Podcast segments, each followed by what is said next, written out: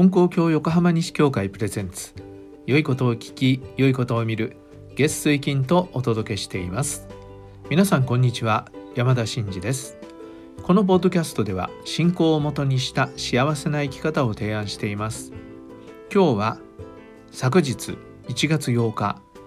横浜西教会で使えられた今年最初の月例祭月例例祭の後のお話をお届けします。テーマは何なりと喜んでさせていただきますというお話です。それではどうぞお聞きください。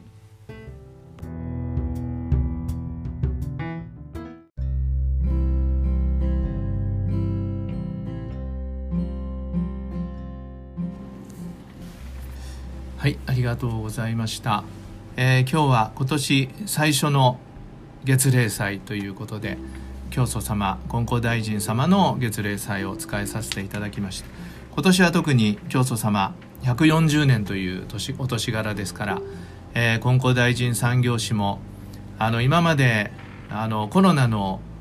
何て言うんでしょう短縮でね金光大臣産業史を、えー、お唱えする機会が少なかったんですけれども、えー、今年はそういう特別な記念の年ですので、えー、皆さんもえー、お家でのご記念でも金光大臣産業史を、えー、心込めて挙げさせていただいて教祖様のご新人を改めて忍びまた私たちもそのご新人の後を続いていくということですね、えー、その願いを強くしていきたいと思っています。どうぞよろしくお願いいたします、えー、さて今日は今年の新人実践目標についてお話をさせていただきたいと思います。えー、そこにも書いてありますけれども、えー、今年の新人実践目標はできることは何なりと喜んでさせていただきますということになっています、えー、皆さんそれぞれにお取り組みいただきたいと思います、えどうしてこのことかっていうことをもう一度ちょっとお話ししておきたいと思いますが、え昨年の10月1日去年は神奈川山梨府教130周年ということで連合会の記念行事としてご本部でご霊地集会を開かせていただきました。でその時に、金光秀子先生にお話を聞かせていただいたわけなんですけれどもその時にですね二代金光様のご新人について、えー、お話を聞かせてくださいということでお願いしたんですね。それで、えー、二代金光様のご新人をお話しくださいました。でまあ、改めて考えてみれば今年は二代金光様が亡くなって130年ということもありますから、えー、そういう意味でもあのタイムリーなお話をね聞かせていただいたなと思うんですがその時に二代金光様の教えとしてですね同い年を使えということを聞かせていただきました。同い年を使えっていう同い年っていうのは何かっていうと自分のことだということなんですね。で私たちどうしてもこう年下の人とか後輩の人とかに特にねやらせようとする嫌いがありますよね。だけど年下を使うんじゃなくて同い年を使えとねいうことかなと思って聞かせていただいたんですがとにかく同い年を使う。自分を使えと。自分が動けということなんですよね、えー、人を動かすんじゃなくて自分が動けというまあ、そういうことになる、まあ、平たく言うとそんなことになるわけですが、えー、そういう教えがあるということを聞かせていただきました。でその内容となることだと思うんですけれどもあの時に3つの大切なことということで詩人金光様の二代金光様の見教え聞かせていただきました。まあ二代金光様のえー、新人のご姿勢ということでもそういう言い方もできるかと思いますが3つの大切なことということをね聞かせていただきました。改めてちょっと確認しておきますけれどもその3つの大切なことというのは、えー、1つができることは何なりと喜んでさせていただくという。で2つ目はできぬことはお詫び申すで3つ目はできたことにお礼を申すという。この3つのことなんですね。でその時にあの皆さんねあの本当にいいお話だったと言ってあの喜ばれました。でこの教会から参加した方たちも、えー、すごくねやっぱそれが印象に残ったということだったのででこれをこの時聞いただけで終わらせてしまってはもったいないと思いましてそれで、えー、このことをあのちゃんと身につけさせていただこうということになってそれでまずは1つ目できることは何なりと喜んでさせていただこうという、え、このことをあの実践目標にしたわけなんですね。ですからこれから1年間かけてこのこと皆さんもそれぞれにお取り組みいただきたいと思いますし私も取り組みながらこのことについてのお話をさせていただいていきたいと思っています。はい。それでまあ今日は第1回というようなことになりますけれども、え改めてこのことをこの目標のことをねちょっとお話ししたいと思うんですがまあ早速私の身の上に起こったことというか、まあ、自分であのちょっとね感じることがあったのでそのお話ですけれどもおとといですね実は大事件があったんですね。大事件が。教会の勝手口の出たところからねあの地面からね泉のように水が湧き始めたんですよ。これは泉が湧いてんのか温泉かとか 思ったんですけど発見したのが4時半ぐらいでしたかね。一昨日の夕方4時半ぐらいに。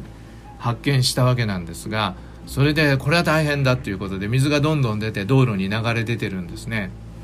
それであの水道局に電話をしてで水道局がすぐに来てくださってそれでまああの修理のね工事をしてくださったんですね。えーもう何人ぐらいだったかな、えー、工事にかかる人が3人。であの大きな車がそこ止まりますからあの道路の一応ね何て言うんでしょう。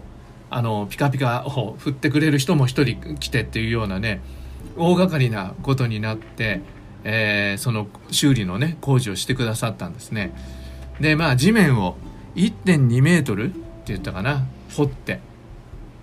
もうねボコボコしてるところは普段はこう硬い地面なはずなのにもうズブズブズブってこう入ってく感じの液状化っていうのかななんていう話をしてたぐらいだったんですけどまあそんな風になってたんですけどね。でその1.2メートルぐらい掘って、えー、工事をしました。でまあ土に埋まっている水道管があのもう古くなってるわけですよね。でそれに穴が開いていてこんな大きな穴は久しぶりに見たって言われて褒められましたけどあのそれでねあの水がまああの溢れ出てたということだったんですね。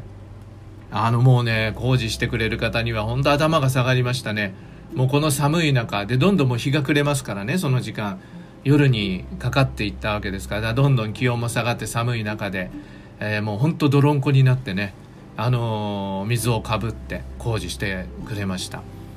でその時にですねスオの木があったの皆さん分かりますかね？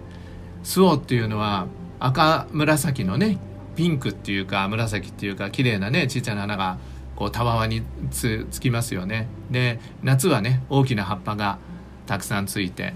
えー、まあ、よく伸びる木なんですけどあの木をちょっともうどけないといけないっていうことであれをこ抜くというか根っこからね抜きますけどいいですかって言われてじゃあ嫌とも言えませんしねじゃあお願いしますって言って巣を抜かなければいけないことになったんですね。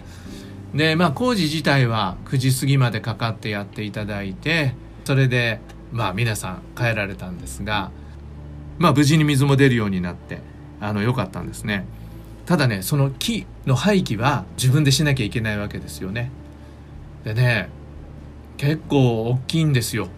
マスオってあの細い木だから太さ自体はね一番太いところでも、まあ、5 6センチですよね。ただこう何て言うんだろう。株分かれっていうか根っこからこう何本もねこう出てるんですよね。太いのも細いのも。それで長さもね4メーターぐらいですかね。でもうその道路の入ったところから玄関のこう入るところまでこう横にしてあるあったんですね。で朝お参りなさる方があるし新聞配達の人がね足を引っ掛けちゃいけないと思ってでまあちょっとあの通路だけは確保しておいたんですけどね、まあ、そんなことになりました。でこれを処分しなきゃいけないということなんですよね。それでねあのどうしようかと。でまあ泥だらけになってるところとかいろいろね穴ぼこ埋めてくれたりしたところとか、まあ、そういうところもあるからその片付けをねしなきゃいけない。で月例祭今日がね月例祭だから昨日のうちにね全部やらなきゃいけないということになったんですね。それでまあ急なことですから信者さんにちょっとお手伝いをね頼むのも申し訳ないしと思いまして。で頼りになる息子もいるんですがちょうどあのイラストの締め切りが あってで一生懸命やってるんでちょっとそれをあのさせるわけにもいかないしっていうことで。それでですねこの新人目標と秀子先生のお話を思い出してよし今日は同い年を使ってこの木の処分をねさせてもらおうと言ってあの張り切ってですね作業をしたんですね。でノコギリも新しいのを買いに行ってですねであこれは切れるなんて思いながらこう張り切ってねやってたんですね。でもねだんだんやってるうちにですね最初はいいんですよ元気よく始めたんですけどだんだんやってるうちに腰が腰にくるんですねこの作業がね。で僕ちょっとね年末から腰が痛いなっていう感じだったんですがあのノコギリ使うのって前かがみになるじゃないですか。それで腰にねあそうか腰にくるっていうのはこういうことなんだなと思いながらこうやってましてね。それであのだんだん見てる人はおかしいと思ったかもわかんないんですけどあのちり取りにでね ほうき使ってちり取りに取る時もこう腰かがめると痛いじゃないですか。そうするとしょうがないからあの大股開いて腰を低くして背筋伸ばしてね。これちょっと人に見られると恥ずかしいなと思いながら。でもまあ腰が痛い人っていうのは本当に大変なことなんだなっていうのを改めてあの分からせていただきましたけど。まあそんな風にやっておりますとですねだんだんだんだんこうなんか腰が痛い首が痛い疲れたってなってくるとこの喜んでさせていただいてた喜んでのところがだんだんだんだんこうしぼんでくるんですよね。しぼんできてそれでね何ですか？息子がねできないっていうのはもうもっとなんか早くそういうのは済ませといてこういう時には手伝ってもらえればいいのにとかなんかそんな気持ちがこうだんだんこう湧いてくるんですよね恐ろしいことにね。あの喜んでさあよし今日は同い年を使って頑張るぞって言ったあの気持ちはどこに行ったのかっていうようなことになっていくんですよね。それでああこれじゃいけないこれじゃいけないと思いまして。だからそういう気持ちが湧いてきてる時っていうのは自分が助かってないんですよね。自分がねなんか辛い思いをしてるようなそれでちょっと気持ちを入れ替えてですねそうだ喜んで喜んでと思って気持ちを入れ替えてですね仕切り直してさせていただいたんですね。でやっぱこれは稽古が必要だなと思うんですよね。稽古が。やっぱ稽古しないと喜んでさせていただきますっていうことはあできないもんだなっていうことをね改めて思いましたうんもうちょっとした隙に喜んでたはずの心がスーッとしぼんでいくということを自分の中でもねよく分かりましたね。でやっぱりそういう喜んでできるってことは自分が助かっていくということなんですね。そうやって人を責めるような気持ちとか人を当てにする気持ちとかっていうものをねそういうことをなくさせてもらえるそういう心がある限り自分がこうねしんどい気持ちになっていくわけですから。だからねそういう気持ちをなくすことができる。これを稽古して身につけるとあのこれはなかなかあの喜びがね増えていくなということを、えー、思ったようなことでした。それでまああのなんとかあれを切り刻んでですねあ帰り皆さんちょっとあの私の何ですか？努力の成果をあの束ねてありますからご覧になっていただきたいと思いますけどそれがねできて終わってでもああもう疲れたって言ってあ腰痛いしってねあやっと終わったって思いながらもうちょっと上に上がってごろりと寝っ転がったんですけどその時にねあできたことにお礼を申すっていう方をあちゃんとしてないなって思ったんですよね。ああこれだけのことができたんだということをね改めて神様にお礼を申し上げるということをさせてもらわなきゃいけなかったなと思って。で神様これだけのことがねあのできました。ありがとうございますっていうことをまあ申し上げたんですが。でそういうふうに申し上げますとですねああ疲れた。ああやっとできたっていう気持ちにああできてありがたいなっていうこうプラスアルファがね生まれてくるっていうこともねこうよく分からせてもらいました。そうなんですよね。ああできた。ああ疲れたっていうと、まあ、できたことはできたことなんだけどこちらの気持ちはねあのー、まあ達成感は多少あるにしてもね。だけどああありがたい。これだけできたんだ。神様ありがとうございますってところまでいくとそれはもうプラスアルファの喜びがねそこに生まれてくるということなんですね。だからあのあ神様にお礼を申すっていうことはね。その瞬間は喜びがなかったとしてもですよ改めてあそうだできたことは神様にお礼を申し上げなきゃいけないんだでできたことを振り返ってあこんなにできましたあすごいなよかったなあこんなできたありがたいなっていうこう喜びがね生まれてくるという。ということはこれもまた自分が救われることになっていくということなんですよね。だ新人の稽古っていうのはあの自分が救われていくということなんですね。自分の心が助かっていないような状態になりがちな私たちがこのあのできることは喜んでさせていただくということを稽古していく。でできたことに神様ありがとうございますと言ってお礼を申し上げる稽古をしていくということはそれは自分の心が救われていくということになっているんだということが今回ねよく改めて分からせていただきましたですから皆さんもそのできることは何なりと喜んでさせていただくということとセットでそれができた時にねできたことはお礼を申すっていうことをね、えー、取り組んでいただいたらいいな。これはやっぱセットでさせてもらう方がいいことだなということを思いますので是非そのようにお取り組みいただいたらありがたいと思います。どうぞ皆さんも、えー、この目標をね取り組んで身につけて、えー、喜びを増やして、えー、幸せな生活を進めていただければありがたいと思っております。一緒に頑張っていきましょう。はいよろしくお願いします。ありがとうございました。